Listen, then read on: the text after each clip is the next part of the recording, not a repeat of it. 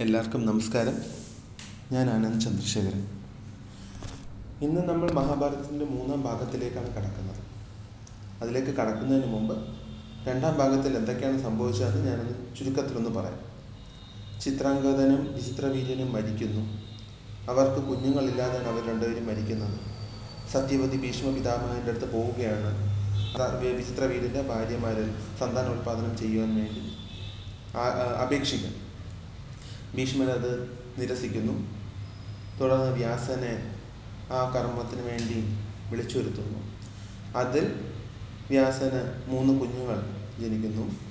ധൃതരാഷ്ട്രർ പാണ്ഡു വിതുരൻ ഈ മൂന്ന് കുഞ്ഞുങ്ങൾ വളർന്ന് വലുതാവുന്നു. അവരുടെ കല്യാണം നടത്തുന്നു ഭീഷ്മർ തന്നെ. കല്യാണത്തിന് ശേഷം പാണ്ഡു ഒരു പടയോട്ടത്തിന് പോകുന്നു. ഇഷ്ടംപോലെ രാജാക്കന്മാരെ തോൽപ്പിക്കുന്നു. അവരുടെ കയ്യിൽ നിന്ന് അളവറ്റ സ്വത്തുക്കളുമായി തിരിച്ച് ഹസ്തിനപുരത്തേക്ക് വരുന്നു. ഇതിനിടയിൽ കുന്തിക്ക് യൗവനത്തിൽ ഉള്ളൊരു അബദ്ധത്തിൽ അതെങ്ങനെയാണെന്ന് ഞാൻ കഴിഞ്ഞ ഭാഗത്തിൽ പറഞ്ഞു. കർണൻ ജനിക്കുന്നു. ഇത്രയാണ് കഴിഞ്ഞ ഭാഗത്തിൽ നടന്നത്. അതിന്റെ കൂടെ ജസ്റ്റ് ഞാൻ കുറച്ചും കൂടെ ഒന്ന് ചേർക്കുകയാണ്. പാണ്ഡു തന്റെ പടയോട്ടം കഴിഞ്ഞ് തിരിച്ച് ഹസ്തിനപുരത്തിലേക്ക് വരുന്നത് അളവറ്റ സ്വത്തുക്കളുമായിട്ടാണെന്ന് ഞാൻ പറഞ്ഞു. പാണ്ഡു എന്നിട്ട് താൻ കൊണ്ടുവന്ന ഈ മൊത്തം അളവറ്റ സമ്പത്ത് വീതിച്ചു കൊടുക്കുകയാണ് ഭീഷ്മർക്കും സത്യവതിക്കും അംബികയ്ക്കും അംബാലികയ്ക്കും വിതുരർക്കുമായിട്ട്. ഇത്രയും കൊടുത്തതിന് ശേഷം കുറച്ച് ദിവസം ഒരു വിശ്രമം എന്നുള്ള രീതിയിൽ പാണ്ഡവും കുന്തിയും മാദ്രയും കൂടെ ഹിമാലയത്തിന്റെ താഴ്വരയിലേക്ക് പോവുകയാണ്. കുറച്ച് ദിവസം വേട്ടയാടിയെല്ലാം നടക്കാം ഒന്ന് സന്തോഷിക്കാം എന്ന് വിചാരിച്ച് പോവുകയാണ്. മഹാഭാരതത്തിന്റെ ഒരു പ്രത്യേകത എന്ന് പറഞ്ഞാൽ അതൊരു മഹത് ഗ്രന്ഥമാണ് ഇതിഹാസമാണ്. അതിൽ തന്നെ കഥകളുണ്ട് കഥകൾക്കകത്ത് ഉപകഥകളുണ്ട്. അപ്പോൾ ഞാനിങ്ങനെ പറഞ്ഞു വരുമ്പം ഒരു കഥാപാത്രത്തിനെ പറ്റി പരാമർശിക്കുമ്പോൾ കഥയുടെ ആ ഒഴുക്കിനെ ബാധിക്കാത്ത രീതിയിൽ ഞാനത് പറഞ്ഞു പോവുകയാണ്. ആ കഥാപാത്രത്തിന് പ്രത്യേകമായി പറയുവാൻ മാത്രമുള്ള ഒരു കഥയുണ്ടെങ്കിൽ ഞാൻ സെപ്പറേറ്റ് ആയിട്ടൊരു ഭാഗത്ത് അവരെ പറ്റി പരാമർശിക്കുന്നതാണ്. ഇത് ഞാനിപ്പോൾ പറയാൻ കാരണം രണ്ടാമത്തെ ഭാഗത്തിൽ ഞാൻ മൂന്ന് രാജകുമാരിമാരിൽ മൂത്തവളായ അംബ അമ്പയെ പറ്റി പറഞ്ഞത്. ഭീഷ്മരോട് അമ്പ പറയുകയാണ് എനിക്ക് ശാൽവ രാജാവിന് ഇഷ്ടമാണ് അംബ അപ്പം ഭീഷ്മരോട് പറയുന്നുണ്ട് എനിക്ക് വിചിത്ര വീരനെ കല്യാണം കഴിക്കാൻ താല്പര്യമില്ല. ഞാൻ മനസ്സുകൊണ്ട് ശാൽവ രാജാവിനെ ഇഷ്ടപ്പെട്ടു പോയി എന്ന് പറയുന്നുണ്ട്. ആ സമയത്ത് ഭീഷ്മർ പറയുന്നുണ്ട് നിങ്ങൾ നിങ്ങൾക്ക് അദ്ദേഹത്തിന് ഇഷ്ടമാണെങ്കിൽ നിങ്ങൾക്ക് തിരിച്ചു പോകാമെന്ന് പറഞ്ഞ് അമ്പ തിരിച്ചു പോവുകയാണ്. അവിടെ അത്രമേ ഞാൻ പറഞ്ഞിട്ടുള്ളൂ. അമ്പയ്ക്ക് കഥയിൽ പ്രസക്തിയുണ്ട്. മഹാഭാരതം എന്ന ഗ്രന്ഥത്തിൽ അമ്പയ്ക്ക് പ്രസക്തിയുണ്ട്. ഞാൻ അമ്പയ്ക്ക് വേണ്ടി അമ്പയ്ക്ക് എന്താണ് പിന്നെ സംഭവിച്ചതെന്നതിനെ പറ്റി വേറെ ഒരു ഭാഗമായി പറയുന്നു. അപ്പോൾ പാണ്ഡു കുന്തിയെയും മാതിരയും കൊണ്ട് ഹിമാലയത്തിലെ താഴ്വരയിലേക്ക് പോയി. അവിടെ ചെന്നവർ കുറച്ചു കാലം ഇങ്ങനെ സന്തോഷമായിട്ടെല്ലാം നടന്നു. അതിനിടയിലാണ് ഒരു ദിവസം പാണ്ഡു വേട്ടയ്ക്ക് പോകുമ്പോൾ ഇണ ചേരുന്ന മാനുകളിൽ ആൺമാനിനെ അമ്പെയ്ത് വീഴ്ത്തി. മനഃപൂർവമല്ല ഇണചേരുകയാണെന്ന് ശ്രദ്ധിച്ചിട്ടുണ്ടാവില്ല. എന്തായാലും അമ്പെയ്ത് വീഴ്ത്തി. ആ ആൺമാൻ പാണ്ഡുവിനെ അപ്പം ശപിച്ചു. ഞാൻ ഇണ എപ്പോഴാണോ ഞാൻ എന്റെ ഭാര്യയെ സ്നേഹത്തോടെ ഇണചേരുവാനായി അടുത്തത് അപ്പോഴാണ് നീ എന്നെ അമ്പെയ്ത് വീഴ്ത്തിയത്. ഇതേ അവസ്ഥ നിനക്കുണ്ടാവും. എപ്പോഴാണോ നീ സ്നേഹത്തോടെ കാമത്തോടെ നിന്റെ ഭാര്യയെ സ്പർശിക്കുന്നത്? ആ സമയം നീ മരിച്ചു വീഴും ഈ ഉഗ്രൻ ശാപം കേട്ട് പാണ്ഡു ഞെട്ടിപ്പോയി. കാരണം ഇപ്പോഴും പാണ്ഡുവിനോ പാണ്ഡുവിന് കുന്തിയിലോ മാധവിയിലോ മക്കളില്ല. അവരുടെ ജീവിതം തുടങ്ങിയിട്ടേ ഉള്ളൂ ദാമ്പത്യ ജീവിതം തുടങ്ങിയിട്ടേ ഉള്ളൂ അതിനിടയിൽ തന്നെ ഇത്രയും ഘോരമായ ഒരു ശാപമാണ് പാണ്ഡുവിന്റെ തലയിൽ വന്ന് വീണത്. അപ്പം ഇനി ജീവനോടെ നിൽക്കണമെങ്കിൽ പാണ്ഡുവിനെ ഭാര്യമാരുമായി അകലം പാലിച്ച് ജീവിച്ചാലേ പറ്റുള്ളൂ. പാണ്ഡു അപ്പം അവരോട് പറഞ്ഞു എനിക്ക് ഇനി മുതൽ ഒരു സന്യാസ ജീവിതമായിരിക്കും. ഞാൻ ഈ കാട്ടിൽ കഴിഞ്ഞോളാം. നിങ്ങൾ തിരിച്ച് രാജ്യത്ത് കൊട്ടാരത്തിലേക്ക് പൊക്കോളൂ. അപ്പോൾ ഭാര്യമാർ പറഞ്ഞു ഇല്ല നിങ്ങൾ എവിടെയാണോ നിൽക്കുന്നത് അതാണ് നമ്മളുടെ സ്വർഗം നമ്മളും നിങ്ങളുടെ കൂടെ തന്നെ ഈ കാട്ടിൽ താമസിച്ചു കൊള്ളാമെന്ന് പറഞ്ഞു. അപ്പോൾ പാണ്ഡു പറഞ്ഞു ശരി അങ്ങനെയാണെങ്കിൽ ഇനി മുതൽ നമുക്ക് മൂന്ന് പേർക്ക് വാനപ്രസ്ഥമായിരിക്കും. എന്നാൽ ലൗകിക ജീവിതങ്ങളിൽ നിന്നെല്ലാം വിട്ട് സന്യാസ ജീവിതം. ഒരു തരത്തിലുള്ള ലൗകിക സുഖങ്ങളിലും നമ്മൾ ഏർപ്പെടില്ല എന്ന് പറഞ്ഞു.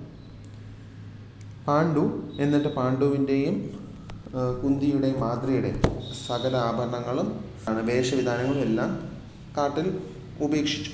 എന്നിട്ട് അവർ വളരെ സൗമ്യമായി ജീവിക്കാൻ ആരംഭിച്ചു. ഇനി മുതൽ നമ്മൾക്ക് ഇങ്ങനെയാണ് ഇങ്ങനെ ഇനി മുതൽ നമ്മൾ ഇങ്ങനെയാണ് താമസിക്കാൻ പോകുന്നതെന്ന് പാണ്ഡു ഹസ്തിനാപുരത്തേക്ക് അറിയിക്കുവാൻ വേണ്ടി ദൂതന്മാരെയും അയച്ചു. സ്വന്തം സഹോദരൻ ഇപ്രകാരം ഒരു വിധി ഉണ്ടായല്ലോ എന്ന് ആലോചിച്ച് ധൃതരാഷ്ട്രർ വളരെയധികം സങ്കടപ്പെട്ടു. ആ സമയത്താണ് വ്യാസമഹർഷി ഹസ്തിനാപുരത്തെത്തുന്നത്. ഗാന്ധാരി വളരെ സൗമ്യമായി അദ്ദേഹത്തെ സ്വീകരിച്ചു. ഗാന്ധാരി നൽകിയ ഒരു വരവേൽപ്പിൽ സന്തോഷം പൂണ്ട്.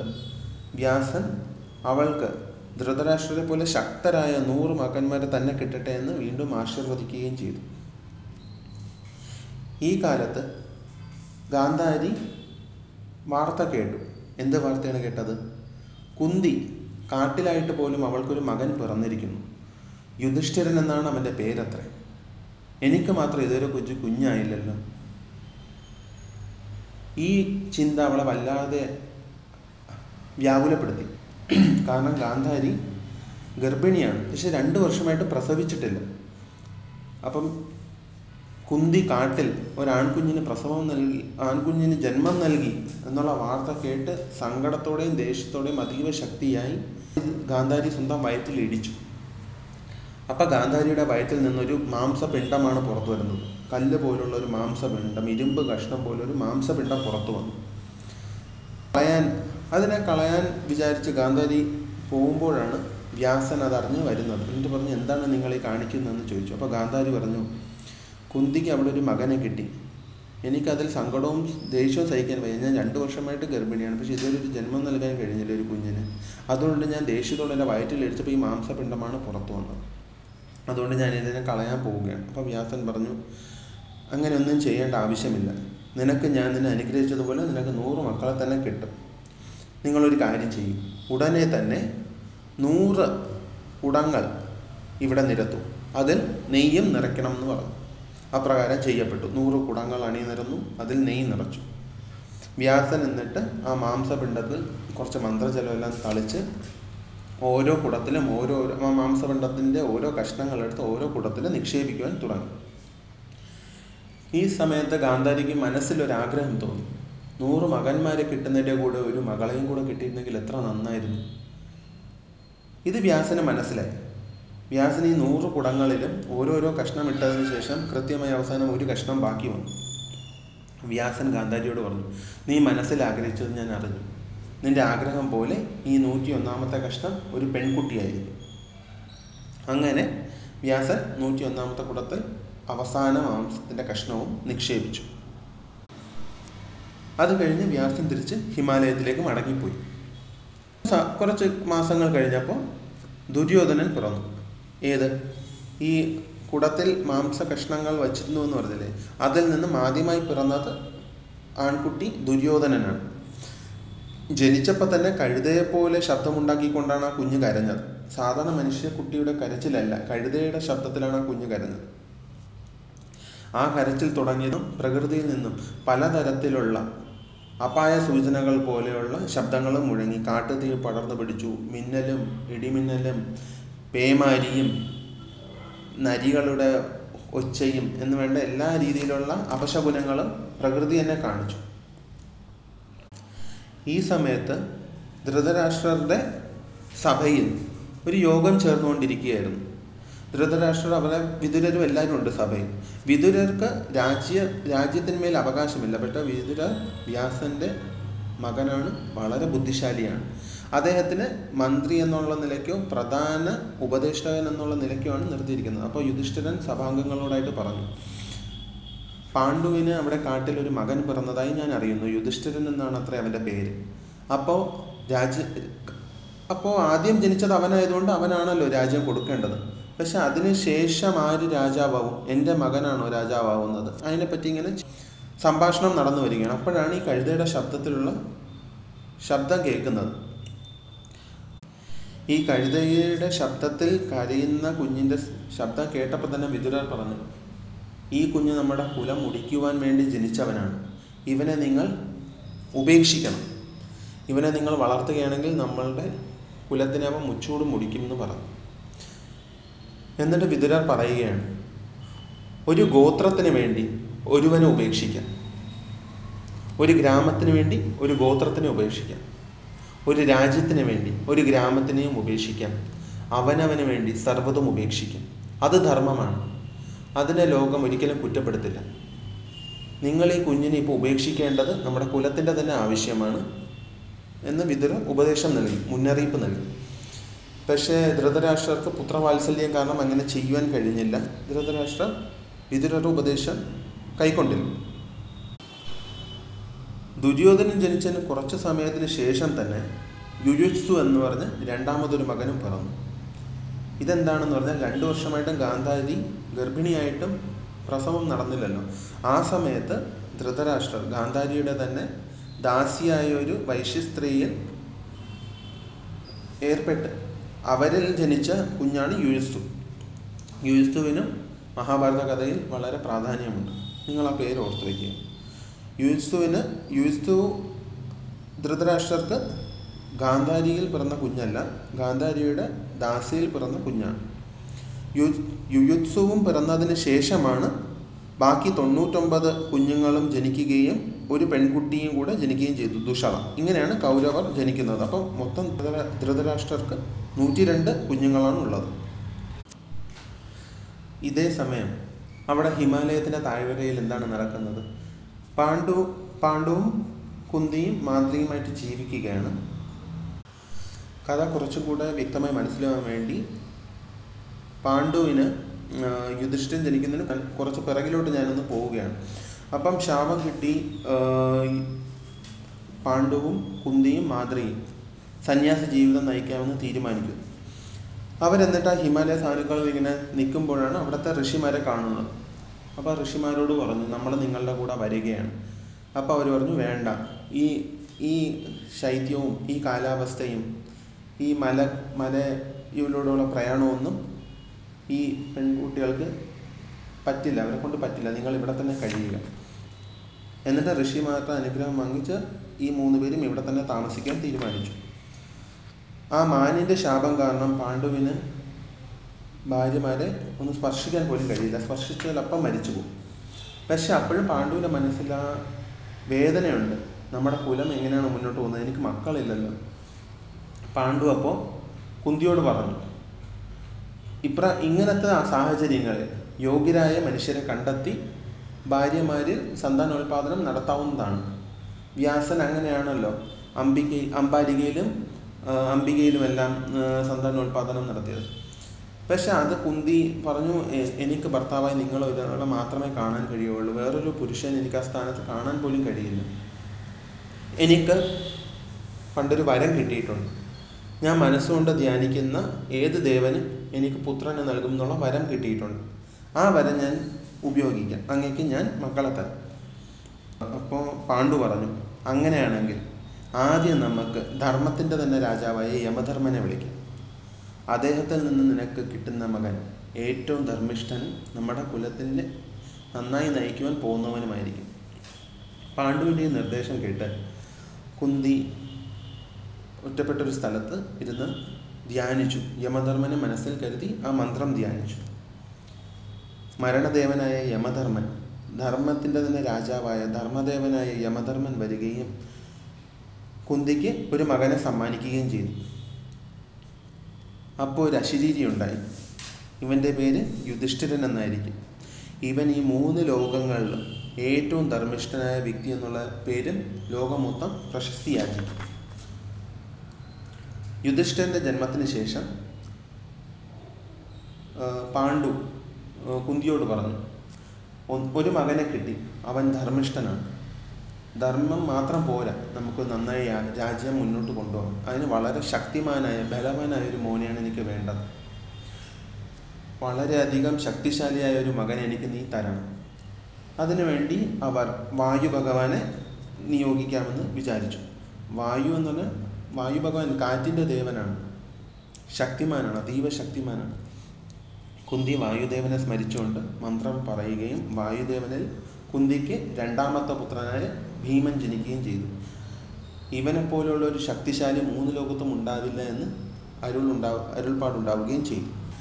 ഇവർ എന്നിട്ട് ഈ രണ്ട് കുഞ്ഞുങ്ങളായിട്ട് ഇങ്ങനെ കഴിയുന്ന കാലത്ത് കുന്തി കുന്തിയും പാണ്ഡവും രണ്ട് മക്കളുമായിട്ട് ഇങ്ങനെ ഇരിക്കുമ്പോൾ ഭീമൻ കുന്തിയുടെ മടിയിലാണ് കിടക്കുന്നത്.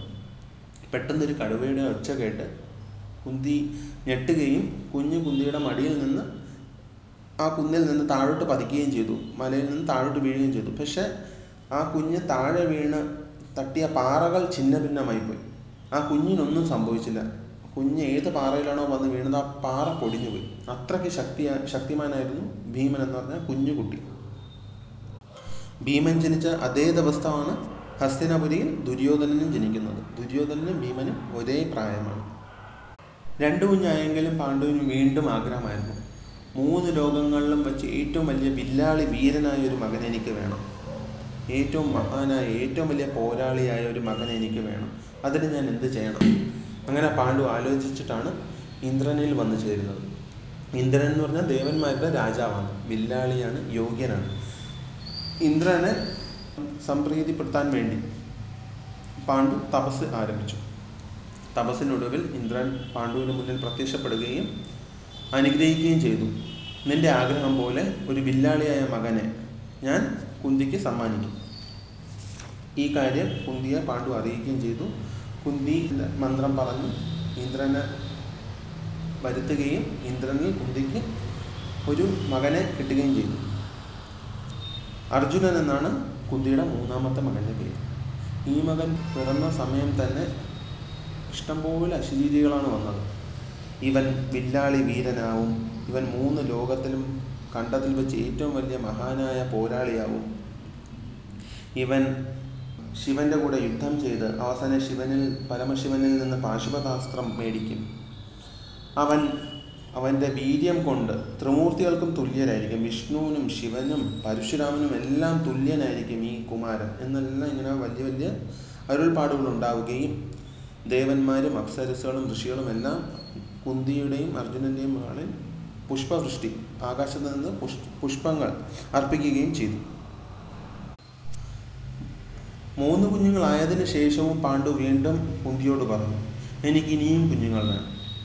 അപ്പോൾ കുന്തി പറഞ്ഞു ഒരു അപായമുണ്ടാകുന്ന ഒരു സമയത്ത് ഒരു വിനാശത്തിന്റെ കാലത്തിൽ പോലും ഒരാൾക്ക് നാലാമതൊരു കുഞ്ഞ് പാടില്ല എന്നാണ് പറയുന്നത്. മൂന്ന് കുഞ്ഞുങ്ങൾ മതിയല്ലോ നമുക്ക്.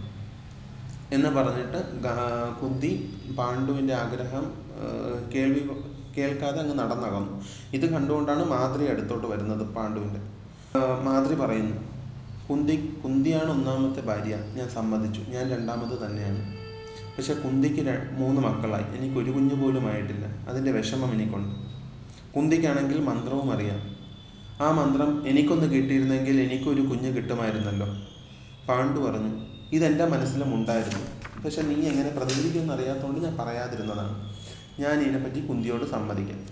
കുന്തി സമ്മതിച്ചാൽ ആ മന്ത്രം നിനക്ക് പറഞ്ഞു തരികയും നിനക്ക് ദേവന്മാരുടെ കൃപ കൊണ്ട് ഒരു കുഞ്ഞിനെ കിട്ടുകയും ചെയ്യുമല്ലോ അപ്പം രണ്ടുപേർക്കും മക്കളായി. അപ്രകാരം പാണ്ഡു എന്നിട്ട് കുന്തിയോട് സംസാരിക്കാൻ പോയി ഇതിനെപ്പറ്റി കുന്തിയോട് കുന്തിയും ആലോചിച്ച് നോക്കി എനിക്ക് മാത്രം കുഞ്ഞുങ്ങളുണ്ട് മാതൃക്ക് ഇതുവരെ കുഞ്ഞുങ്ങളായിട്ടില്ല. അപ്പം കുന്തി ശരി ഞാൻ ആ, മന്ത്രം മാതൃക്ക് പറഞ്ഞു കൊടുക്കാം. മാതൃക്ക് കുഞ്ഞുങ്ങളാവട്ടെ എന്ന് പറഞ്ഞു. മാതൃ ആ ആ മന്ത്രം വെച്ച് അശ്വിനി ദേവന്മാരെയാണ് വിളിച്ചത്. അശ്വിനി ദേവന്മാരെന്ന് പറഞ്ഞാൽ ഔഷധത്തിന്റെ ദേവന്മാരാണ്. രണ്ട് പേരുണ്ടവർ അപ്പോൾ ആ രണ്ട് പേരിൽ നിന്നായിട്ട് മാതൃക ഒരു മന്ത്രം പറഞ്ഞപ്പോൾ തന്നെ രണ്ട് മക്കളെയാണ് കിട്ടിയത്. ഇരട്ട കുട്ടികളെ പോലെ നകുലനും സഹദേവനും പിറന്നു. അപ്പോഴും ഒരു അശരീരി കേട്ടു. ഇവരും ശൗര്യത്തിൽ ആർക്കും പിറകിലല്ല. ഇവർ വളരെ സൗന്ദര്യമാ സുന്ദരന്മാരുമായിരിക്കും എന്ന് പറഞ്ഞ്. സൗന്ദര്യം കൊണ്ട് അവർ ആരുടെയും പിന്നിലായിരിക്കില്ല. ഏറ്റവും മുന്നിലായിരിക്കും എന്നും കേട്ടു. അങ്ങനെ പാണ്ഡുവിന് അഞ്ച് മക്കൾ പിറന്നു. യുധിഷ്ഠിരൻ ഭീമൻ അർജുനൻ. ഈ മൂന്ന് കുഞ്ഞുങ്ങൾ കുന്തിയിൽ പിന്നെ നകുലൻ സഹദേവൻ മാതൃ അങ്ങനെ അവർ കാട്ടിൽ ഈ അഞ്ച് മക്കളുമായി വളർന്നു വന്നു.